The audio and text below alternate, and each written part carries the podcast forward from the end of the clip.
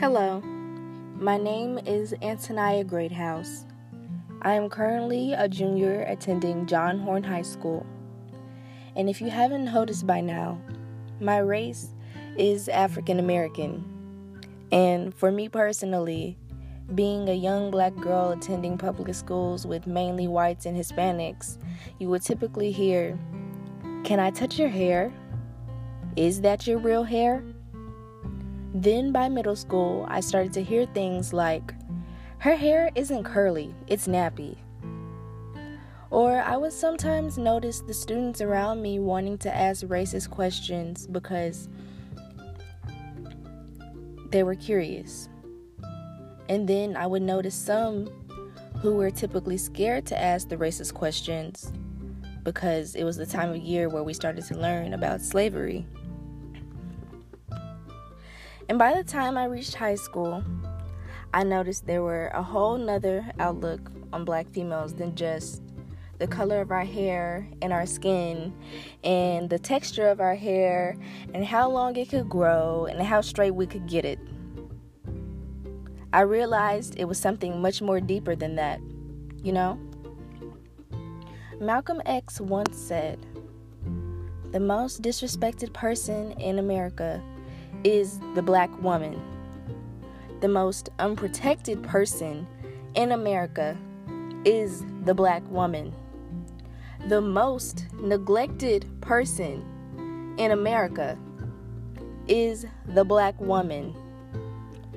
In today's world, the expectations society has created for a black woman to live up to is something that typically gets overlooked.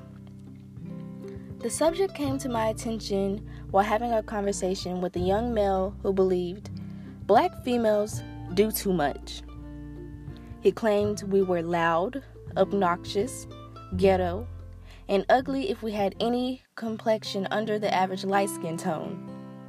Ideally, these opinions come from misconcepted perspectives due to the way people see the black female on the outside without attempting to enlighten themselves with what's on the inside.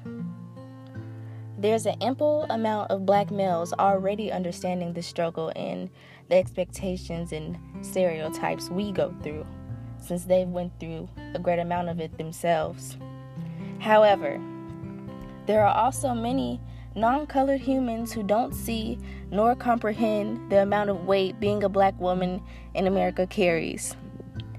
We are expected to constantly support and hold the black man down. And when we are unable to, it's a huge problem somehow. In some way, we understand the struggle of a black man from the lashes that have been on his back to the Smith & Wesson pressed into his neck. And still somehow we relate to all of that. The black woman carries sympathy and she carries empathy even when other people lack it for her. Even though we are two to six times more likely to die from pregnancy than the white woman, we are still expected to take on the pain like any other female because of our gender. 25.1 deaths occur per 100,000 for black women, while 6.0 for non Hispanic white women, deaths occur after giving birth. People see this as something that naturally happens every day. They also forgot to notice that kidnappings, assaults, abuse, suicide, and homicides happen every day as well. Let's not forget, black women were allowed to be and known for getting raped, even when this action was limited to white women through the law. Around this time of the 1800s, rape was known to occur when a person who unlawfully and carnally known any white woman against her will or consent. Meaning, rape was only defined as rape if it was happening to a white woman. 67.2% of black women in Dallas had been sexually assaulted. This makes us African American females naturally unprotected from these barbaric actions. Because of this, physical suffering or discomfort is expected to be something that black females can handle. We are expected to be connected to the history that's been neglected and disrespected as well as threatened, meaning, given our common history to slavery and segregation, pain is something that the African American woman should be immune to, supposedly. However, this is not something that should be ignored. We deserve equality. We deserve to be treated with inalienable rights and not to be treated like merchandise. Because we are female, we are human, and we are American. Another thing I had to learn growing up is people talk about things they don't understand. I said they talk, they stereotype, they judge, they miscomprehend. I remember I was so upset in seventh grade when this guy said my hair was short. And some days he'd seal that wound he cut in me by saying it was ugly or even or even some non African American females confirmed it all by saying it wasn't long enough. By, but at that time, I didn't realize that confused children could be cruel and to the black men in this world. Love your black women. It's half a chance we get appreciated by our own race at times because sometimes African American men don't find the black woman to be enough for them. It's some that always want and expect more from us. Even though they know we are the bearer of many and most painful experiences through this life even though somehow it is our job to be who we are known for. It is our job to be the baby mama, the wife, the sister, the daughter, the strong praying grandmother, and the alchemist of perseverance through pain. It is our job to wear weaves and wigs while rolling our hips and smacking our lips. It is our job to be creative and find ways to own our own businesses. There are over 2 million black owned businesses in the U.S., according to the United States Census Bureau. There are more than 2 million businesses in the country that are owned by African Americans, thus proving and saying, we are more than loudmouth bitches.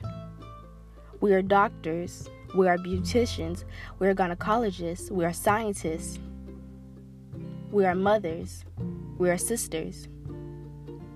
Black women as a whole are more than the stereotypes of their skin write them out to be. And those stereotypes, they never mentioned how many beauty products we create, or how many hair appointments we are in charge of, or how many lives we saved. Yes, we are strong minded and defensive, but when you see and experience what an African American female has, who wouldn't have? Who wouldn't be upset? When you go through something as traumatic as slavery segre- and segregation, and all the way up to racism still existing today, who wouldn't feel a little affected and commonly disrespected? I remember when I had a conversation with a black male who went to school with me who was originally from Nigeria. He told me he would never date an American black girl. Hmm. and he said we were always yelling. He believed we were always upset for no reason. Of course, I was surprised because he was a black male saying he would never be with a black woman just because she was from America. I soon realized his idea of yelling was some of our defense mechanisms ways of getting an emotion out, expression of our pain and frustrations. Because the truth is, we aren't really yelling to be loud, we aren't yelling to upset the other person. Someone once tried to tell me we yell for attention, as if we constantly want to be seen, as if Maya Angelou's caged bird sang for attention as well. This remark, however, was surely false. We yell to be heard, to be understood. Like William Shakespeare once said, there is a method to our madness. There is a reason for looking and sounding like the mad black woman rather than just being it for no reason. So before stereotyping us and all that we do, maybe it's time to start understanding why, and maybe then you'll see we deserve quite an ample amount of respect through it all. Furthermore, it is known that the black woman has been treated poorly, unfairly, and as well as wrongfully. We have been boxed into stereotypes for our actions and even rejected by our own because of it. As an African American woman, I believe we should be treated with the same ample amount of equality and respect as any other race or gender. It is time to stop neglecting the rights that were provided for everyone and start fulfilling what the Constitution has established. Start realizing that we all are equal and we deserve to receive our rights granted from the 14th Amendment to the 19th. Don't continue to degrade the black woman by stereotyping and disrespecting them. Start by attempting to understand a black woman's pain before judging the way she acts off of it. We deserve the same chances that we gave to the people who enslaved and degraded us. It would be splendid if we could start getting treated like it. After all, aren't we part of the diversity that makes America such a great and unique place to be? Thank you.